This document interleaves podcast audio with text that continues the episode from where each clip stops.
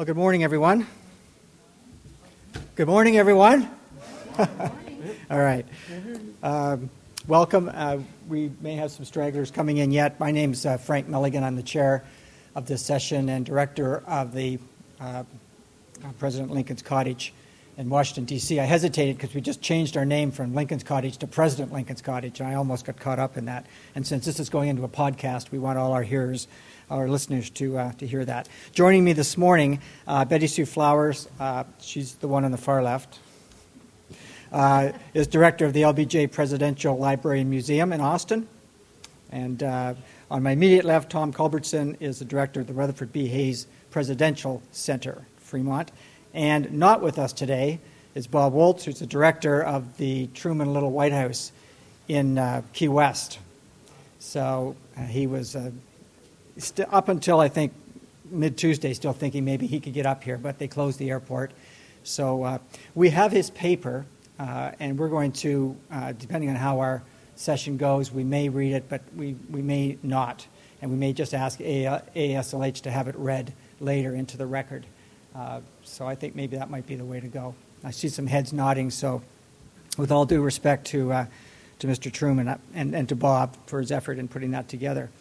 So uh, we'll more or less go chronologically here, and, and, we'll start. You know, the issue of race, and for, for, us this morning in conversation, we've got a good half hour for, uh, if not longer now, with Bob's absence, to have some good conversation about your your sites because we have sites represented here that could well uh, add so much to the conversation. Uh, one of the key words in, in, in putting together the the, um, the little blurb on this was to really look at our sites and libraries and museums as crossroads, those locations where the public image or perception uh, of the presidents meet with the historical record. And I think that's a theme that we'll try and uh, bring out as, as, as we proceed. Uh, President Lincoln's Cottage uh, is a relatively new site. It, really, we just opened in mid February. It's on the grounds of a, uh, retirement veterans home in D.C. And one of the, the coolest things about this site is it is now what it was when Lincoln was there, which is a retirement home for veterans. Then Mexican War veterans, now primarily, uh, well, we have three or four uh, wars still represented with our veterans. And we have 1,200 people living on the grounds. I live on the grounds myself, though, as a Canadian. I'm not a veteran, but it's a real pleasure and, and um, a great opportunity for me to, to further dialogue with, uh, with the veterans, and they have immense pride with the heritage of the site. So, as you can see from this image, the cottage, quote unquote, is actually a 34 room country home built by a prominent Washington, D.C. lawyer. It was going to be his signal to the world that he had been a success. But at the end, the government bought the property, and the Lincolns loved this place. The president loved it here. I mean, it is not a Camp David analogy. Uh, they moved out there in the spring uh, and moved back in the fall. I'm totally convinced that Lincoln would have stayed there year round, except his domestic help got cold and, and ornery and wanted to go back to the White House. Uh, but the, the family lived there, though Lincoln lived there alone um, quite often as Mary was away shopping or whatever she did, traveling with uh, their youngest son, Tad. Uh, one of our themes, too, is, is uh, the importance of this isolated spot in the time of war in 62 and 63 and 64 there was either the perceived Confederate invasion uh, or uh, actual Confederate invasion and attack on Washington, as happened in 1864. Just a mile north of here, 22,000 Confederates uh, attacked the Capitol building, and there's the first family living with uh, 100 infantry guarding them out in the middle of nowhere. It's a very bizarre and unbelievable scene, really.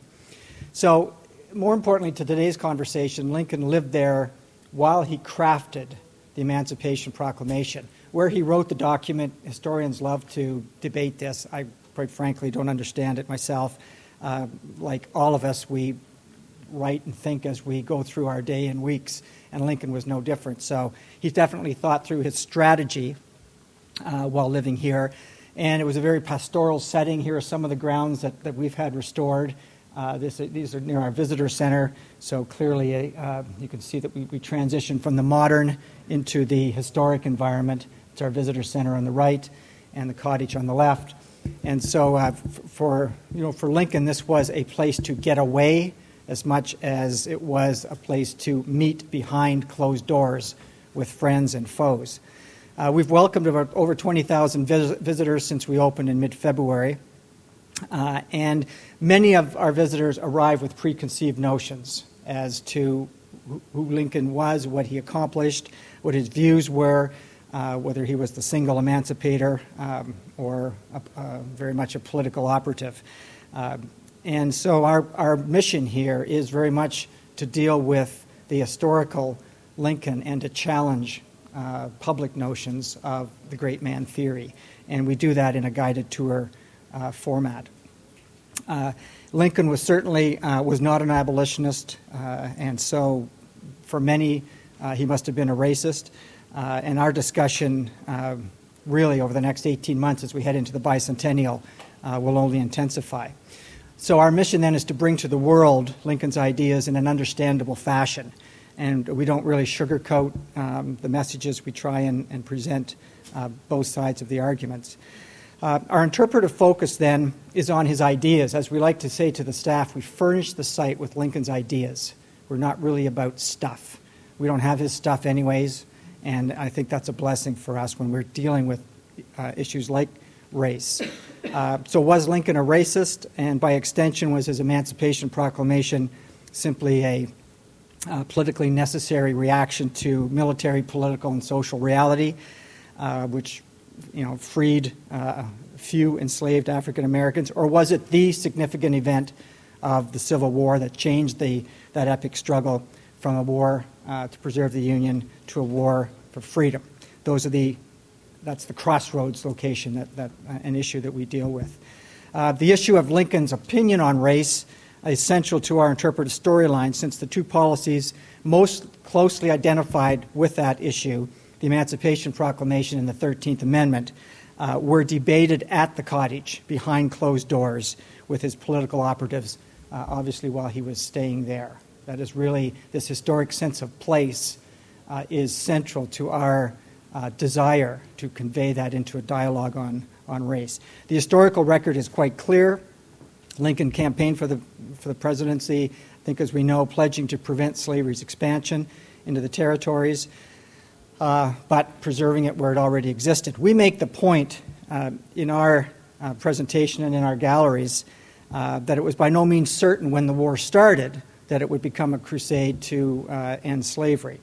Yet most, if not all, historians certainly agree that the Emancipation Proclamation did just that.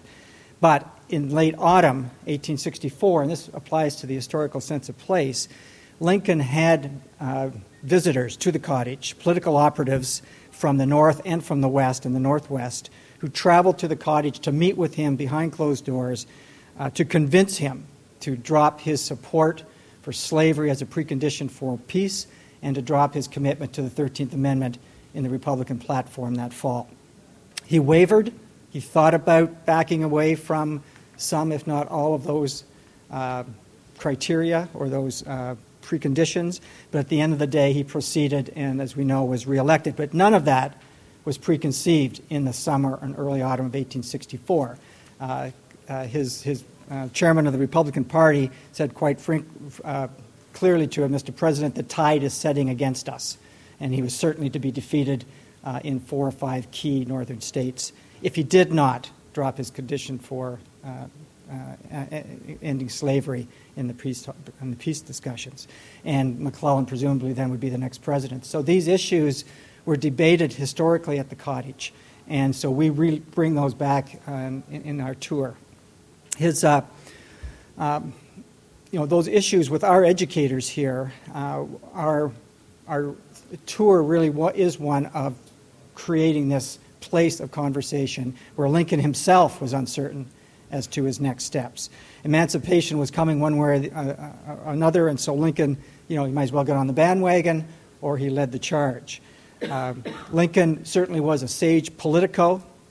He followed public opinion. He was a master uh, shaper, if I could use that term, of public opinion. And uh, certainly his views on slavery, as we present in our tour, uh, had more to do with constitutional and legal argument than it did with empathy and sympathy for the enslaved. And again, those are issues that we bring forward in discussing race and President Lincoln at the cottage. Uh, our tours are about the same size as those of us in this room today. So it gives us an opportunity to have a conversation. And if I was your tour guide today in the cottage, we would be sitting in the furniture. I would be sitting down with you and not just talking at you. So that setting really allows us to uh, have a conversation with our visitors uh, about race. And uh, um, clearly, it's, it's essential for us at the cottage to stay abreast of current academic views. And they, as you uh, undoubtedly know, there's so many uh, books coming out on Lincoln, especially as we approach the bicentennial. Uh, most recently, James Oakes' uh, book, The Radical and the Republican, an analysis of the, of the relationship between Frederick Douglass and, and Lincoln, really has brought, again, new insights forward into the abolitionists' political strategy on race, and also um, very important views on uh, calculating whether Lincoln was uh, really responding or leading uh, the, uh, the emancipation charge. Lincoln's mantra since the 1850s was, you know, to condemn slavery and slave masters for denying uh, black men and, and, women, quote unquote, the fruits of their labor. As Lincoln uh, so often put it, it was the, his goal and the Republic's goal was to provide an equal start in the race of life for all. That's a key, a key theme in our tour and in our uh, educational programming. Douglass, by the way, also announced in 1860 that while he hoped for a Republican victory, uh, he could not vote for Lincoln because he was not an abolitionist. Lincoln was not an abolitionist. Uh, historians in recent uh, review of Oakes's book, such as Eric Foner, uh, demonstrates that Lincoln's actions and view, his views on rights for the enslaved, should not be, quote, be taken as the sole barometer of the politically possible, since abolitionist politicians and former, such as former Ohio Governor Salmon Chase, uh, Lincoln's uh, Treasury Secretary, and Illinois Senator Lyman Trumbull both enjoyed political success, uh, but while advocating for full social and political rights for blacks. So this argument is that you know Lincoln was just a really wise politician and had to sort of rein in his views to get elected. Some uh, academics are taking issue with that particular viewpoint. He could have been successful. Now, whether he could have been successful for national office or not remains to be seen. Uh, so, in, at, um, uh, here at, at, at, the cottage, uh, when we look at issues as, such as why uh, certain men like uh, William Seward and Chase were passed over for, uh, for Lincoln in the nomination of 1860, we look at, at issues such as his 1860 Cooper's Union speech, which outlined his views on race and, and the Constitution. Um, we talk also about Lincoln's views on colonization, and that's a really important element of Lincoln's views on emancipation, gradual, compensated emancipation. Lincoln had all the time in the world for freedom. He would, had no problem with emancipation coming to some states as late uh, as the 20th, early 20th century, if that's what the states wanted to do in a progressive, timely fashion, in his view, timely fashion. His views on colonization were he held on to tenaciously quite, quite long in the process. And uh, again, academics have looked at that view as uh, evidence of, of, of, his racist attitude. The whole thought of having to uh, send offshore millions of Americans who he felt could not live uh, in peace and harmony and prosperity with white Americans uh, uh, really, in many ways, shock our visitors when we bring that into our tours. It's that whole issue of what, we, what our visitors arrive with, what their preconceived notions of Lincoln are, and what the historical fact shows. Um, so, in our, as I come to a, a close here, when we sit in, in, places like the library here, which you're looking in, at the screen, uh, we look at what Lincoln read as informing his views on race uh, and slavery. We, we, look at the Declaration of Independence uh, and the incongruity that that brought with the, with the fact that 4 million African Americans did not enjoy the natural rights promised in that document. Um, and so at the cottage, we're faced with the challenge of making sense of a complicated historical process, uh, especially that Lincoln's views did change during the war. He did not think in 1864 the same as he thought in 1854 on certain issues. For us, we think that humanizes Lincoln and uh, brings, it, uh, brings his views into, uh, into perspective for our visitors. Uh, 60 years ago, Richard Hofstadter uh, in a great analysis of, of Lincoln's defense of natural rights, pointed out that Lincoln never confronted the question of how blacks were supposed to defend their natural rights promised in the Declaration. Um, Lincoln said, yes, they're entitled to them, but he never really spelled out a process for ensuring the, the, enjoyment of those rights. And so, uh, in, in, closing, then, we, we, we deal with these issues uh, with Lincoln and his views. We try and uh, bring in all sides of, our, of the debate, but we only have an hour in a guided tour format to do that. It's, uh, it's not always possible.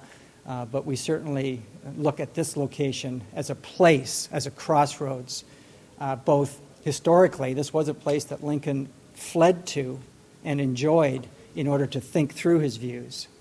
And it's in these walls and these floors that he paced at night trying to clarify those views on race. So we'll uh, maybe get back to some questions on all of this uh, a, little, uh, a little later on. So we'll move ahead now into uh, Hayes and Reconstruction and turn things over to Tom. I'll just leave that thing up there. Okay.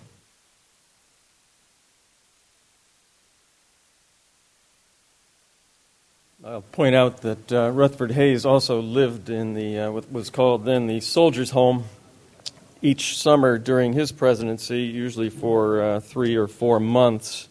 And uh, we the, his letters that he wrote at that time usually were headed in handwriting, soldiers' home, or uh, things like that. But uh, since downtown Washington, D.C. was considered to be a malarial swamp at that time, they tended to want to get out of the area where the White House was, and the cottage was a very nice place. And other presidents also used it, um, and some people have equated it with Camp David, which really isn't a very accurate type of thing because it really was a, a working White House at that point. Uh, I'm going to talk about it broader than just Rutherford B. Hayes. Um, Rutherford B. Hayes, uh, you know, is, is, not looked upon kindly um, in American history at this point, and uh, I want to talk about what informed the decision to, uh, you know, drive the last nail into the coffin of Reconstruction. Uh, if people today remember anything at all about Rutherford B. Hayes, it's one of four things. He had a funny first name. He didn't serve alcohol in the White House. Uh, he stole the election of 1876, which the election of 2000 certainly brought everybody out of the woodwork at that point. Uh, or he ended Reconstruction by pulling the troops out of the South. Uh, I'm only going to deal with the last one, but he did have a funny name. And should Barack Obama become elected, he can join the club with Millard Fillmore and Rutherford Hayes. If only Mitt Romney had been nominated, we could have been assured of another, another member of the funny name society. Um, so, what in Rutherford Hayes's pre presidential years are pertinent to a discussion of race? Well, he, when he was an attorney, in Cincinnati in the 1850s. He defended runaway slaves, um, sometimes with Salmon P. Chase and other better known lawyer politicians. He usually did the, the grunt work and the, and the actual time before the jury, whereas a lot of the others often lent their name. Um, or uh, so, but he did believe in, in the cause. When the war broke out in 1861, he was 38 years old, had a thriving law career, was, uh, had been the city solicitor of Cincinnati, and had a loving wife, three sons. At age 38, probably could have ducked the war if he'd really wanted to, but he made a statement that he'd rather be killed in war than to have, uh, have not served. And uh, one of his motivations in joining the military was to um, end slavery, in addition to punishing the South and bringing them back into the Union. Um, he was um, he spent four years on the field of battle with the 23rd Ohio Volunteer Infantry, where he rose from the rank of major to uh, brevet major general. He was wounded five times, had horses shot out from under him, but he was actually a, a good politician, leader. In 1864, he was nominated to run for Congress from Cincinnati. He refused to go out and, uh, and campaign, but was elected anyway. And uh, didn't take his seat until 1865, and Congress didn't convene until December of 1865. But when he, uh, when the war ended, uh, he was he was certainly happy to be out of that. When he got into Congress in 1865, he became uh, a backbench member of the radical Republicans. He didn't get up and make great speeches, but he voted along with the radical Republicans and uh, voted for the Reconstruction Acts. In 1867, he sought a graceful way to get out of being a congressman because he hated being, as he said, an errand boy to the uh, uh, citizens of Cincinnati and was offered a chance to run for governor of Ohio in 1867. Uh, when he ran, he, uh, he tied his campaign to an amendment to the Ohio Constitution which would allow blacks to vote in state elections. Hayes won the election by about 2,000 votes, but the amendment failed by over 50,000 votes. And uh, I think it was 1923 before Ohio straightened out its constitution and allowed blacks technically to vote in state elections. Same year they allowed women. Um, so you might ask, uh, how does a person with uh, that kind of a background and track record on race get to be the person who ended Reconstruction?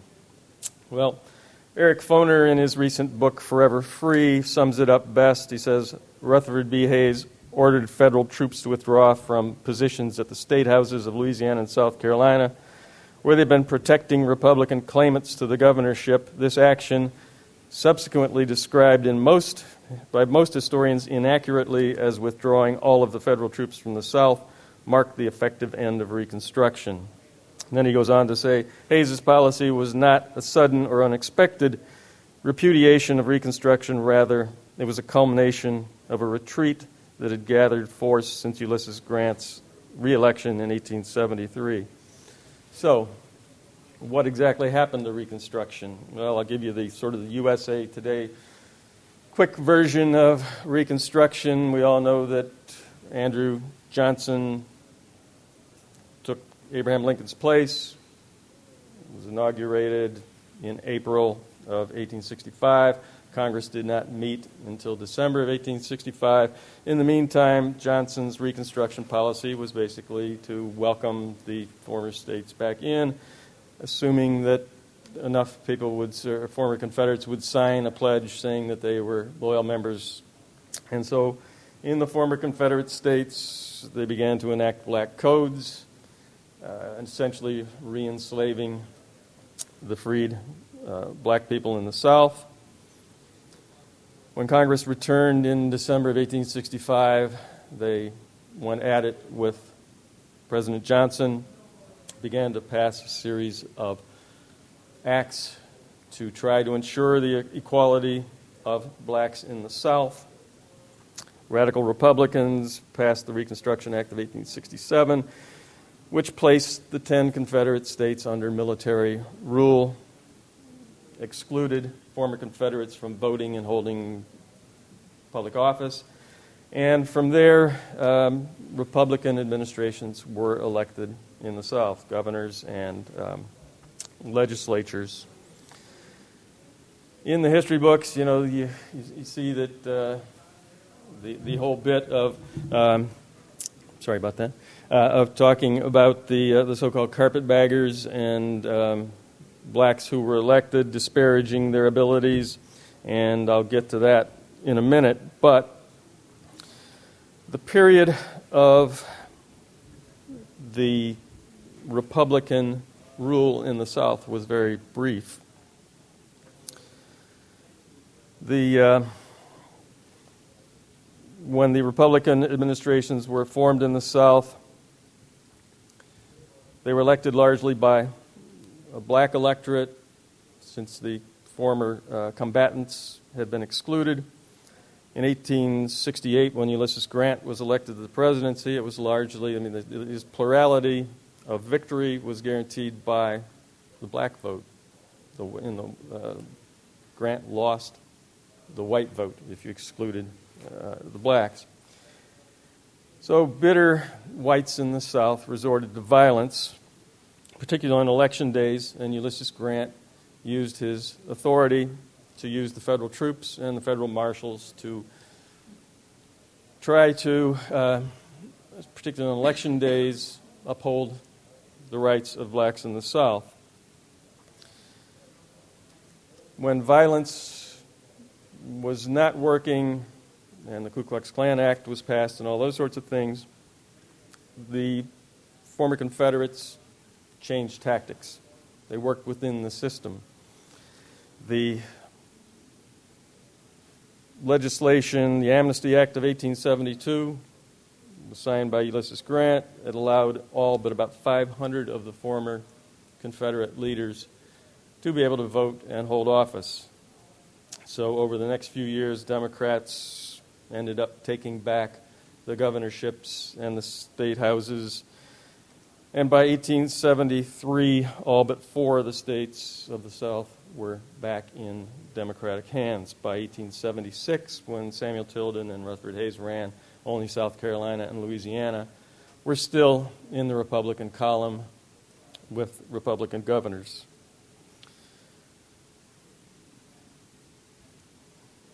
And they were being held in place by about 600 federal troops.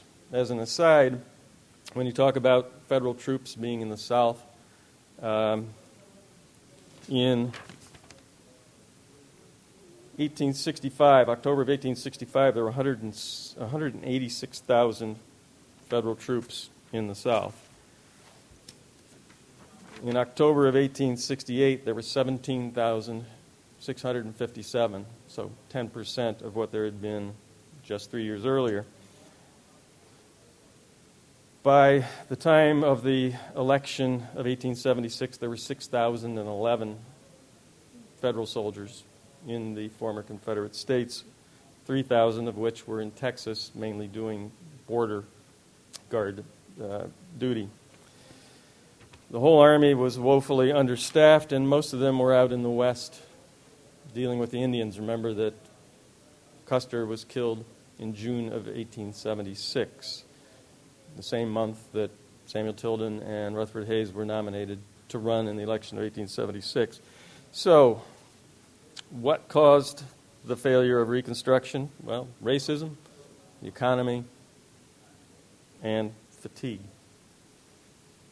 Racism is not, was not confined just to the South. In the 21st century, we get this, this, these grand ideas that the Civil War was fought by noble Northerners who wanted to go down there and free the slaves and have everybody live happily ever after. Um, that wasn't the case. People in the North were as racist as people in the South.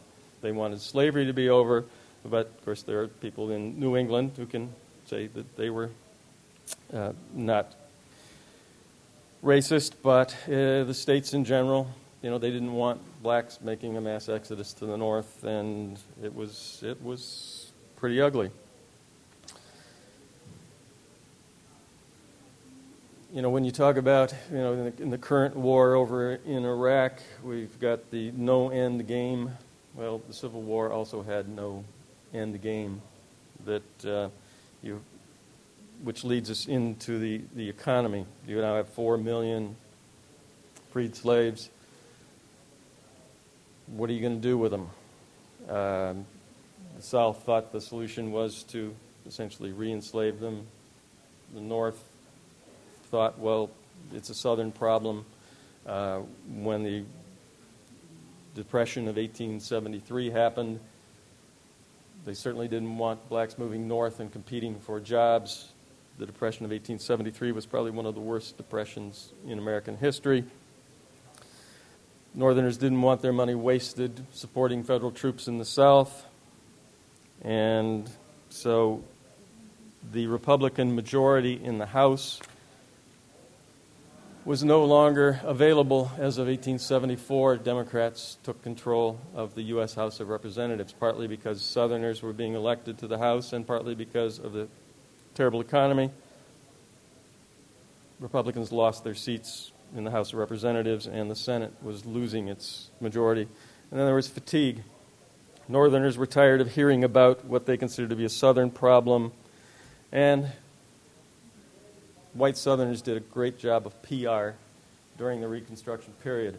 Every misstep by a black legislator or a so called carpetbagger was broadcast throughout the Union in newspaper form. They didn't have radio and TV at that time. But they constantly said that you know the, the blacks and the carpetbaggers were mismanaging the South, and if only the good Confederate former Confederates were put back in, that everything would be all better. And people in the North ate that up. So by 1874, 1875 elections, Ulysses Grant decided that he didn't have the mandate to use federal troops to monitor the polling places.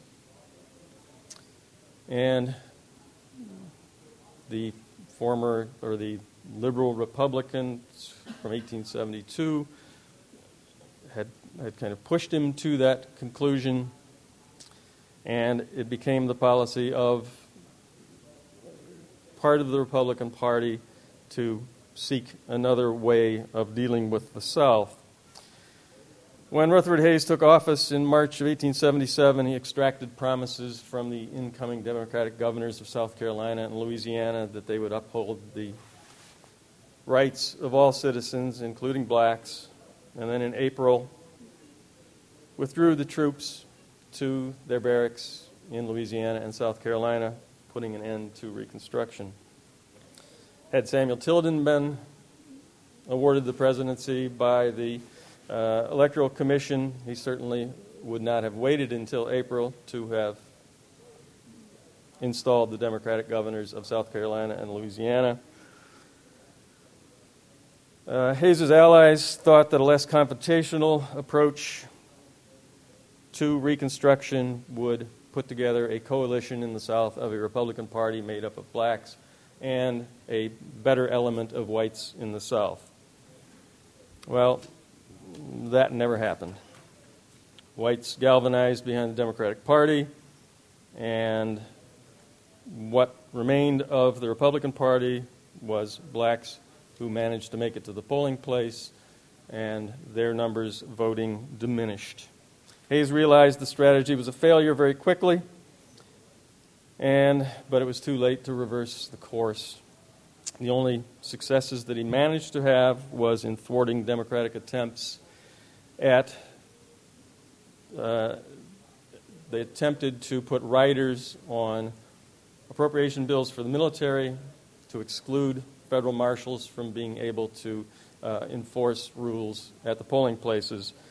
Hayes vetoed four measures that had these riders on them. Eventually, they passed clean bills without the riders, and, uh, but that's about the only victories that Hayes managed to do. Conditions gradually grew worse for blacks in the South. They were excluded from the polling place more and more.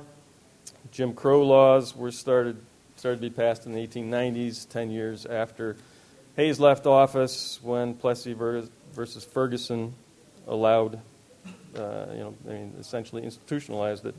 In his retirement years, Hayes went back to Fremont and worked um, for some causes, including prison reform, education of blacks and Indians. Worked uh, or was a member of the Peabody and Slater funds, which funded uh, education for blacks. Some people would say that was his act of atonement for being a lousy president and having, uh, you know, dealt with Reconstruction badly. He would be disappointed that it took another hundred years before the second Reconstruction happened in the 1950s and 60s and was much more successful. And I will leave it at that and hope that there are, are questions later. Thank you. We're going to move into the uh, 20th century with some uh, audio tapes, which are fascinating. Just uh, bear with us while we get this.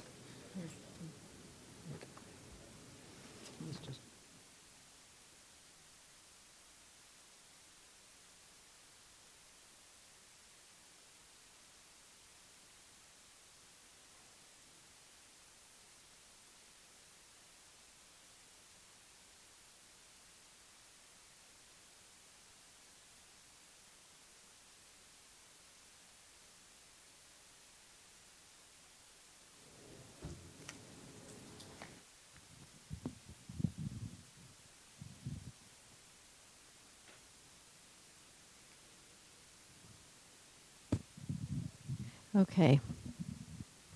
I'm told that this will this doesn't have anything to do with audio. Um, it has to do with the tape. So, if this is on, then the tape will pick it up, but I don't have to stay behind here. Um, I was told I had 10 minutes to talk about LBJ and race. Uh, books have been written about LBJ and the civil rights, LBJ and voting rights, LBJ and Martin Luther King, and so um, and, and I I'm so glad you included LBJ because you just can't not include him. So what I decided to do was to focus on one aspect of this assignment uh, Frank gave me, which is the difficulty, the difficulty of these decision making uh, um, situations in presidential lives. Um, I, I, have a kind of mission about that because uh, over the years when I was teaching, I noticed that students had a peculiar kind of superiority over our ancestors who, who did difficult things. Uh, Thomas Jefferson looked so um, beneath them morally. Uh, Abraham Lincoln um, really wasn't an emancipation person, so um, there's a kind of sense of superiority among students. It's so obvious that blacks are equal. Why did it take them so long to do anything? So I, I thought, you know, one of the things we, when we think about decisions and difficulty, um, we don't have a felt sense of the times. And any museum or something you might put on the web, how do you give students or young people, particularly who didn't live through it, as some of us did, the civil rights era, how do you give them a felt sense of what the difficulty was at the time? So, um, part of what I want to show you here and, and play some tapes is intended to give um, students and others the experience of difficulty. So, let me start by saying if you're thinking about voting rights, for example, um, how would you do how would you do it? Johnson considered four different strategies. Um, you know, there's not only the historical context of the difficulty, uh, which has to do with the situation in the South. Uh, Southerners got around this um, polling place issue because they would let blacks into polling places. That kept the federal marshal, but once they were in, couldn't vote because they couldn't guess how many pennies were in a jar. Uh, when you tell students that, they just can't believe it. Or they couldn't recite the Constitution letter perfect, or the prologue to Chaucer's Canterbury Tales, or some other absurd um, kind of test. So there was the historical. There was the um, Johnson thinking about what to do um, politically and strategically. Considered well, what if we um, just sue the states, take them to court, and all the many years up to the Supreme Court? That's a very risky thing because of all the time it takes. Uh, he could be out of office by the time these, and there are dozens of ways to make things take a long time. Uh, there was a constitutional amendment to assure voting rights. Um, given the how most of the states felt, that was a non-starter in the South, so you couldn't go that way. We have some fascinating dis- uh, discussions of him talking with Katzenbach as Attorney General about, well, what if we um, tried um, appointing, federalizing the postmasters and having the, which were, and already federal employees, having the postmasters be the election people. So if they didn't let blacks vote, you just fire the postmaster, and you could do that from a federal level, even in a southern state, which is a kind of clever strategy, but um, quite a difficult one to make popular. And finally, he settled on passing a law. Um, and to do that, he needed the help of the Senate Minority Leader, Everett Dirksen. So it's, it's no accident that the first pen he gave when he signed the Voting Rights Act was to Everett Dirksen, not to Martin Luther King, who was there by his side, but Everett Dirksen. And he, I, if I have time, I want to play you a little 59 second clip where he's talking to Dirksen, saying, you know, trying to, to get him to get on his side by saying, You're from the land of Lincoln. Uh, you know, do you want to be remembered as a, I will give you all the credit. The man from Lincoln is actually helping us pass the, and it's very interesting. One of the best timelines on civil rights you can find on the Dirksen website. Although early on it has interesting little bits to it when, when they go through like January 4th, this is all 1965. Um, Dirksen laid out the legislative agenda for his co- uh, constituents in television broadcast. They mention the things he lays out. Not a word about voting rights the next entry, barely a word about civil rights. So the first part of this uh, timeline points out there was nothing about civil rights, and then Johnson got into the picture, and um, so that's that's what happened. Well. Um, what we've done with the 12 presidential libraries um, is try to make available to students the experience that historians have when they go into archives and come away with a sense of the times that allows them to understand what the difficulties were. So we put tried to put original exhibits and archives on a website called the Presidential Timeline. If you Google that, it'll be the first thing that, that pops up. And um, I want to go quickly through the opening of that just to give you a sense of the timeline, but get to a day in the life of Johnson during which he was making the kinds of decisions that are really difficult um, and being faced with these in a context which most students do not get. Most students read history books, they study history through books, and the books tell a story. If it's civil rights, that's all that's going on. Uh, if it's about the Vietnam War, there's a, you know a paragraph or a page about the Vietnam War. It's a story, very, but actually, it's a blooming, buzzing confusion in real life because the, the things are going on at the same time. So I want to show you a day in the life of Johnson and play a couple of the tapes from that day, and then play this little clip from uh, from Dirksen um, in the uh, quick quickly as quickly as I can. Let me just talk a little bit about the timeline. Um, I'm delighted to welcome the, the head of Presidential Libraries here, Sharon Fawcett. And also, the NEH is, has been supporting us in teacher workshops that we're really starting to gear up um, in the Department of Education. And um, Nancy Rogers was formerly the vice chair of NEH for many years, so um, I'm delighted that she's here too. Um, so let me just talk a little bit. Uh, the timeline has um, themes, a gallery, a, a, special part for educators, and each of the presidents of the 20th century, each of the presidents who has a presidential library is on it. Um, here's the timeline itself, and if this is a PowerPoint, not because I never trust that you can actually access the web from any presentation place. So, so this is not real, but this is a screenshot. So you would double click, say, on Johnson, and the highlighted part would be the presidency. And then you could go into the early life and career, the presidency, the post presidency. And here's what the timeline, when you double click on it, looks like. Um, you've got here the Civil Rights Act of 1964, and below it explains it. Where there's a cross in the in the dots, and, and I think we have a cross on that now. There's an exhibit related to it with original archives. Um, and if you look on the bottom part, I don't know if it shows up so well on the screen. This bottom part is a theme line, and it varies depending on what you click on. Uh, this particular one is other presidents. So you can see that Bill Clinton graduates from Hot Springs High School uh, the same May that the Great Society speech was made. And it's, it's the timeline of other presidents. Here is um, a civil rights movement timeline. So you can see what's going on in other aspects of the presidency and what's happening, the Freedom Summer um, in the civil rights. And then this is just uh, presidential approval ratings. Note that at the time of the Great Society, at the time of the Civil Rights Act of 1964, Johnson's presidential approval rating was 74%. That helps. That helps a lot, not to mention a majority Congress. Now, let me go through quickly. This is what a, a just an exhibit looks like. Um, you can call up all the, uh, for example, all the archives that have to do with Pearl Harbor are just the pictures. Here is the first page of the daily li- diary of one day in the life of President Johnson that is connected to civil rights. On this day, Johnson, first of all, is trying to persuade Congress to pass the poverty bill before they recess. Secondly, he gets a call from McNamara, which I'll play for you, which talks about the Gulf of Tonkin, the second attack on the Gulf of Tonkin. And third, he gets a call from the FBI that the bodies of the three slain civil rights workers in Mississippi have been found.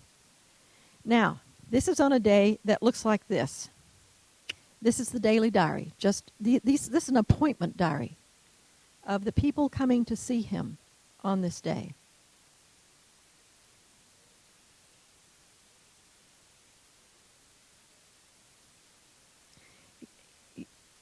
Um, this is I'm just taking out so I can click on some of these to play a couple of these tapes to give you a sense of the experience.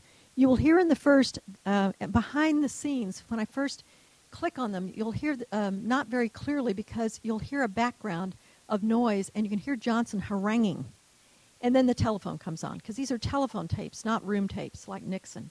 So the haranguing you can hear him in one point saying haranguing about the poverty bill We've got to pass this poverty bill. I'm not for handouts. Um, we've given boys in South America uh, work, and why can't we give boys in our own country jobs?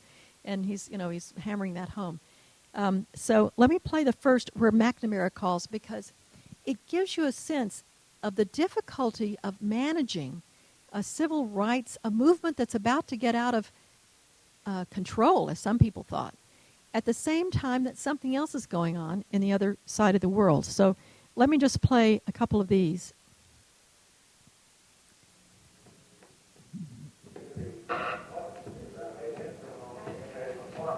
So you can't understand this because this is the background. We can say we spent six, seven hundred million right here in Latin America on underdeveloped schools, on underdeveloped aviation, and we can spend a little on our own people, our own boys, that are there and can work, and they're not giving something to them. It's making work there every time. There's a taxpayer that's now daddy's relief. We're make a taxpayer. If I'm paying work, we'll take part of that check. Secretary McNamara, Mano. President, we just had word by telephone from Admiral Sharp that the uh, destroyer is under torpedo attack. I think I might get uh, Dean Rusk and Mac Bundy have them come over here and we'll go over these retaliatory actions and then we ought to. I sure think you all agree with that, yeah. And uh, I've got a category here, I'll call them to them. Now, where are these torpedoes coming from? Well, we don't know. Presumably from these unidentified craft that I mentioned to you a moment ago. We thought that the unidentified craft might include one uh, one PT boat, which has torpedo capability, and two Swatow boats, which we don't credit with torpedo capability, although they may have it. What are these planes are doing around while they're being attacked? Well, presumably the planes are attacking the, the ships. We don't have any uh, word from, from Sharp on that. The planes would be in the area at the present time, all all eight of them. Okay, now you get them over there, and then you come over here since you do that. Yeah. Now, this next one I will play. Um, in the background, you will hear the cabinet meeting about the Gulf of Tonkin while he gets the call about the civil rights workers.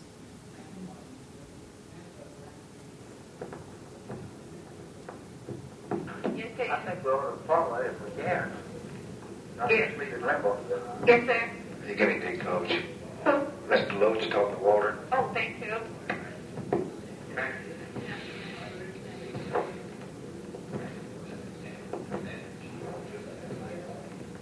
Dean,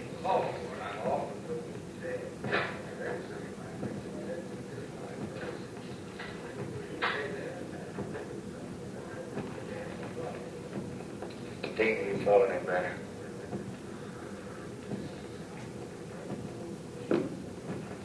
Stay quiet. Yeah. Walter? No, Lieutenant Johnson. Uh, Mr. President? Yeah. Uh, Mr. Hoover wanted me to call you, sir, immediately and tell you that the FBI has uh, found three bodies six miles southwest of Philadelphia, Mississippi, the six miles west of where the civil rights workers were last seen on the night of June 21st. Uh, a search party of agents uh, turned up the bodies just about 15 minutes ago while they were digging in the woods and underbrush uh, several hundred yards off Route 21 in that area. We're going to get a coroner there right away, sir, and uh, we're going to move these bodies into Jackson, Mississippi, where we hope they can be identified. We have not identified them as yet as the three missing men, but we have every reason to believe that they are the three missing men. They were under, they were at the site of a dam that had been constructed uh, near Philadelphia, Mississippi.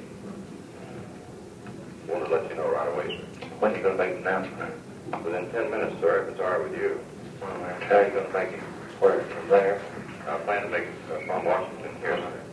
Uh, This indicates the FBI has uh, found three bodies, it's not identified them. Okay, if you can hold it about 15 minutes, I think we'll notify these families. Well, Mr. President, uh, the only uh, thing I, the suggestion I'd have there is if you wish to do that prior to the time that they're identified. We think they're the ones, but... Uh, well, I think we can tell them that we, we don't know, but we found them, and that, that kind of eases it a little bit. Yes, sir. All right, sir. Shall I wait till I... Yeah, I'll get right back to you. Very good, sir.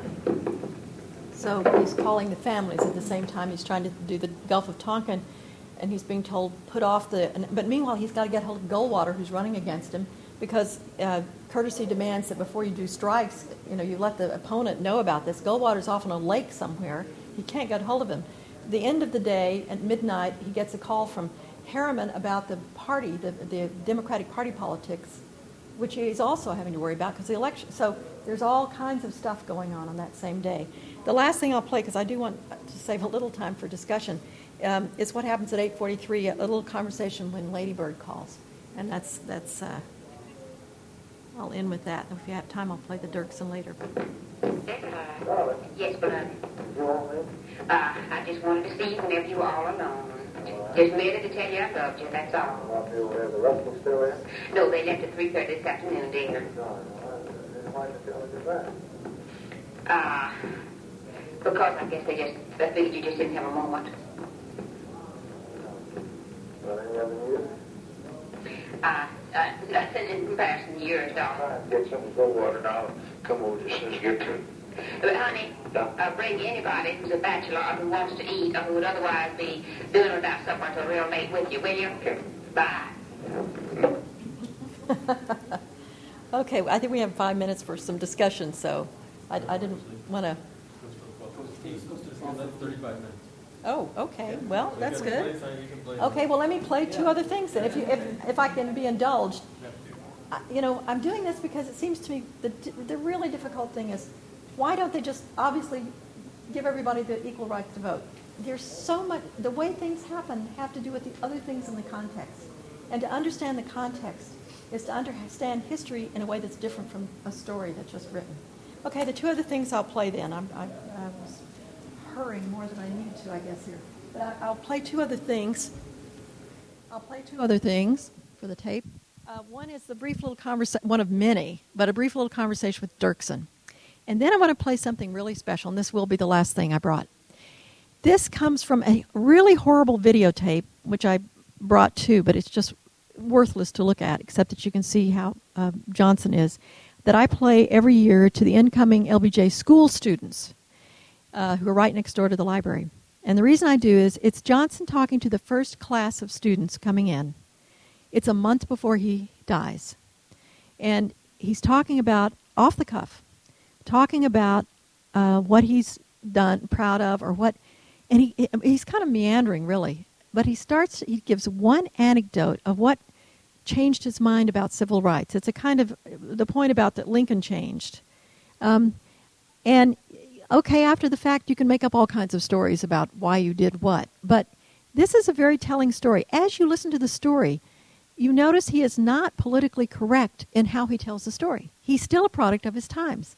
So students listening to this can cringe, but at the same time see a man in the process of coming, coming to understand something about the life of African Americans in the South and making it his job, even though, um, as he told Bill Moyers, we'll lose the South for a generation. He was wrong. It's been more than a generation to the, to the party.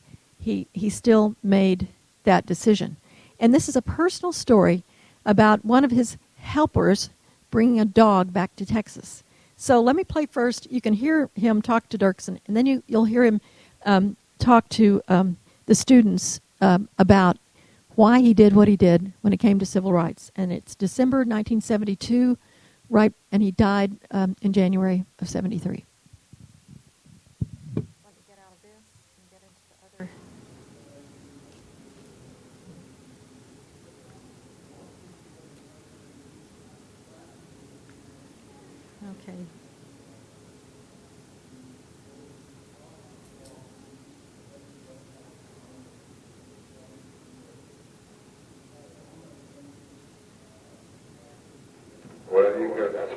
Where it. You got to, that's exactly right. That's what you got to do. You got to take care of your own people. You're doing that. And I saw the other day, uh, uh, we want this to be a Democratic bill. We want it to be an American bill. And these schools are out, they're coming out the end of this month, if they're out and we haven't got a bill, we're in hell of shape. We're going to be in trouble anyway.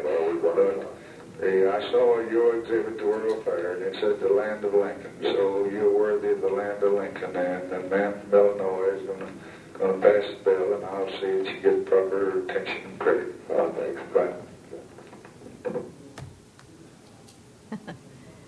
So you can see that. Okay. And then here's LBJ to the to the students.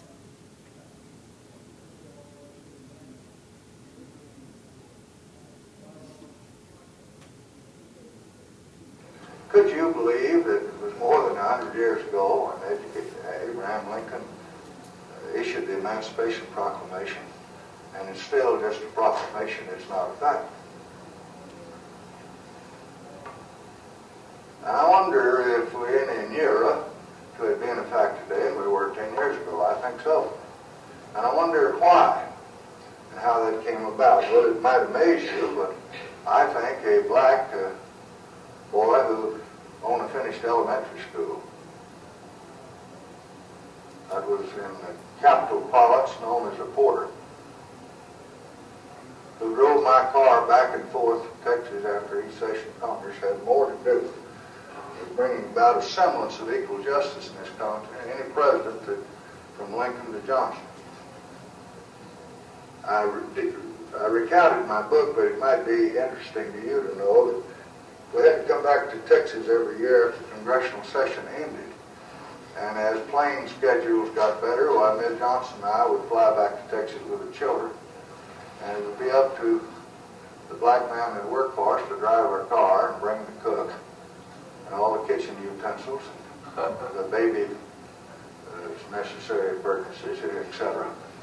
And one day he came in one evening after I finished a hectic session of the Senate and said, Senator, said I was leaving in the morning about daylight. Said, you got any other thing you want to tell me? And I said, anything else you want to say? And I said, well, are you going to take Beagle the dog? And he said, yes, yes. He said, "Do- do I have to take Beagle? And I said, well, of course, Beagle's a member of the family. We can't leave him here all summer when we're in Texas. Why? Why? Don't you want to, don't you want to take Beagle with you? He said, yes, sir, I, I, I guess so. Dejectedly, he went back to the kitchen where he'd been washing dishes. And I said, Gene, come tell me why you don't want to take Beagle. He said, well, said, uh, and these are his words, a Negro has enough trouble getting through the South without a damn dog.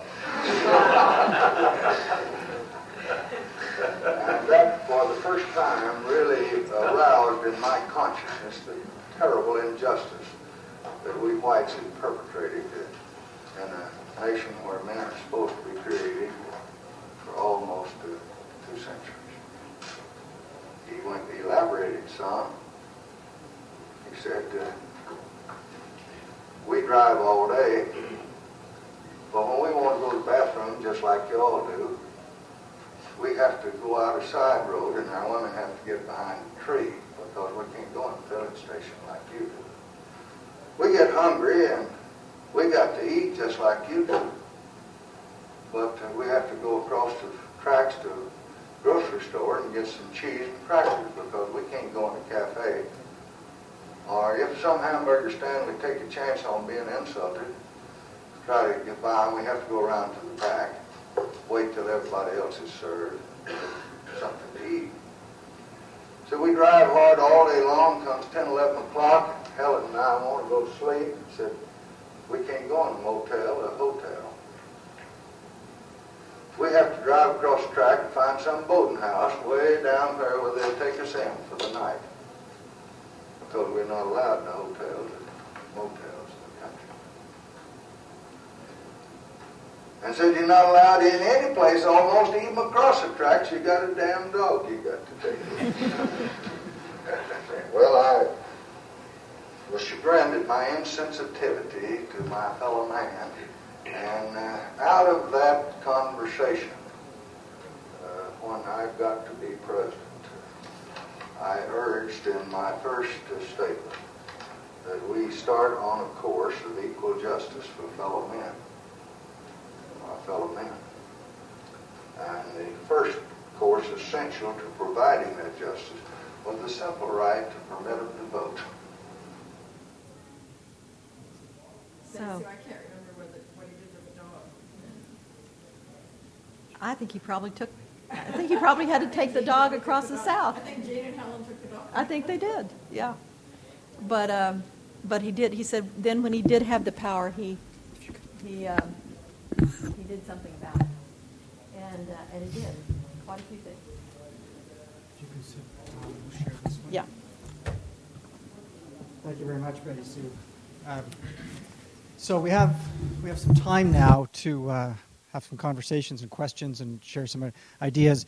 Uh, the way we want to do this is, if you'd like to um, participate here, we'll you'll use the mic, and if it's a question, direct a question, and we'll answer it accordingly, or just share your own experiences with presidents and race. So, and if you, I think it'd probably be best to identify yourselves. I think if they would want us to just say who who you are and where you work. Um, I'm, I'm Peter Eisenstadt. I'm an independent historian. Um, for, I, I, was distressed, by the way, just a few weeks ago, the Democratic Convention that, um, which I think coincided with the 100th anniversary of Johnson's birth, and I guess there was a decision I read from Obama himself not to emphasize or call attention to the 100th anniversary during prime time for various reasons, which I thought was unfortunate. I guess my, my question is, and the stuff everybody presented is fascinating.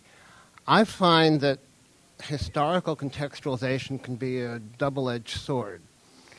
Um, that you can provide more complexity and understanding, and then you hear the other side of it about people like Jefferson or Lincoln. Well, you know, everybody was a slave owner back then, so why should we get upset about this? It's sort of a history that there's a way in which looking at historical context can lead to sort of an easy sort of exculpation of people. And, and, and you raise this in terms of Lincoln. You could look at the complexities of Lincoln's position, and then people say, well, Lincoln actually could have been more bold, or, you know, in terms of to a more, been abolitionist earlier than he was.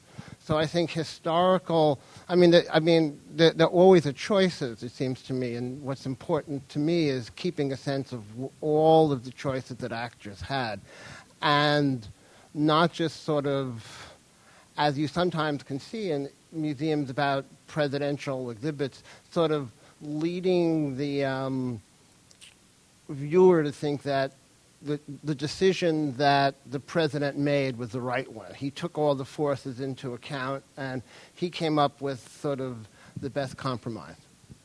Right, right. Uh, sometimes the tendency, if you have to simplify a story, is to make a civil religion out of uh, the worshiping the great men or whatever. So I would, since I've raised this, I've uh, taken the liberty of responding. Um, I I do agree with you. I think it is. You can say everyone had slaves, so why get upset? But if you say everyone had slaves and some got upset, and here's, here were the obstacles that they attempted to overcome with more or less courage and more or less success. So I agree with you. It's a very complex story, but not one that should make us feel in our uh, moral dimension superior to our ancestors, even though our society, in, in a way, has a superior frame, I believe. Um, I don't think that um, the kind of dismissive, well, they, they just didn't see the light, um, is useful to understanding how difficult they really, the difficult decisions they really had to make. Well, we can present people with, uh, you know, the the, uh, the, context of the time, uh, but we don't have to agree with them that they made the right, right. decision. And so, uh, all that we can do uh, in museums and archives is put it out there and say, well, here are the things that they considered. Here's the decision that they made. But you know, we don't then say, and they made the right decision, or they made the wrong decision. You got to kind of got to draw your own conclusions there, and what happened afterwards, you can't change. So. Someone else just grabbed the mic there. Um, I'm, I'm Tom Price from the, the James K. Polk Home. Um, a question for Frank. You had mentioned since February, I have about 20,000 people who have come through your site, which is outstanding. Um, as early on as it is, are you able to track how many are, are African American uh, visitors that come to your site, and how much feedback are you getting from, from your visitation in terms of your interpretation of Lincoln and his ideas on slavery? Uh, no, we to answer your first question. We're not tracking uh, demographics in that um, in, in, as far as you know race goes. Or uh, we do though.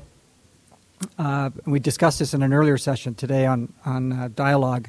Uh, we capture email addresses because we sell most of our tickets online. We have email addresses, And by the time our visitors, by the time you get home from visiting President Lincoln's cottage, your inbox, you have a letter from me thanking you for visiting us that day uh, with a survey and asking you to help us make our message better and share your thoughts with us. So we have that vehicle for evaluation, which is very useful. And as we said earlier today, I'm, I try and you know take tours as regularly just because we're still trying to improve it. We're, we're brand new, and an amazing number of people come up to the tour guides after the tour and say, "This is different. What you're doing here. Uh, you don't idolize Lincoln, uh, and we appreciate that. Uh, I didn't know these other perspectives. So, you know, uh, we're doing some things right. We've got a long way to go. And gentleman in the back, if, Tom, if you could pass it. Oh, he's got it. Thank you. Uh, John Fleming, the um, director emeritus of the Cincinnati Museum Center. Um, and, I, and, my question is to you, uh, Frank Milligan. Um, what is your assessment of the what's considered to be the controversial uh, book by on Lincoln by Lerone Bennett? Yeah, well, we uh, in my in my talk I mentioned a couple of academic books, and we do we don't um, forced into glory is the book you're referring to. Uh, we don't we don't really mention specific histories or historians or perspectives in that in that regard. Uh, we, we try and show a range uh, of opinion, and certainly Dr. Bennett is on one, you know, perhaps one side of the of the spectrum, and the great man theory is on the other. So, specifically to your question, we don't deal with uh, that perspective. We do talk about self emancipation. We do talk about the military uh, constraints that Lincoln worked within, um, that in many ways he was forced, in many ways, he was forced uh, to proceed with emancipation. Uh, and in certain, uh, certain uh, components of it, like colonization, he was clearly divorced from the mainstream. Uh, so that's, that's my best shot at, at that specific question. Other, other comments? I, have a question. I, thought, um, to you, Frank, I, I thought he was, um, he understood colonization. He thought that the African Americans would like it and was kind of shocked when uh, he discovered that they didn't and changed his mind pretty quickly after having a meeting with them. Uh, that's sort of right. um, Lincoln certainly uh, believed it was best for all uh, that that uh, blacks would settle in their own country in their own geographic environment in industries that were best suited to their um, um, to them. Um, and so, in that regard, he thought it was going to be easier for blacks as well as for whites, uh, and that the two, as he said, would never mix. So, why try and force it? Uh, it's interesting. Uh, some cabinet members, and certainly John Hay, some of his personal secretaries, were just, you know, they were just freaking out that, that Lincoln was holding on to this opinion so late in the game. Um, and we, in our tours, we talk about that with emancipation, where Lincoln, you know, he kind of thought he understood the South, and you know, he, he he was wrong when he he really didn't think a war would come. He thought that things could be worked out ahead of time. He was wrong when he went to the border states and tried to pitch a a form of slow, progressive emancipation that would take time. But, you know, I'm a Southerner like you folks. I'm a Kentuckian. I know the way you think. Well, they said, no, you don't, and we're not agreeing with your idea. Three times he asked them. Three times they said no.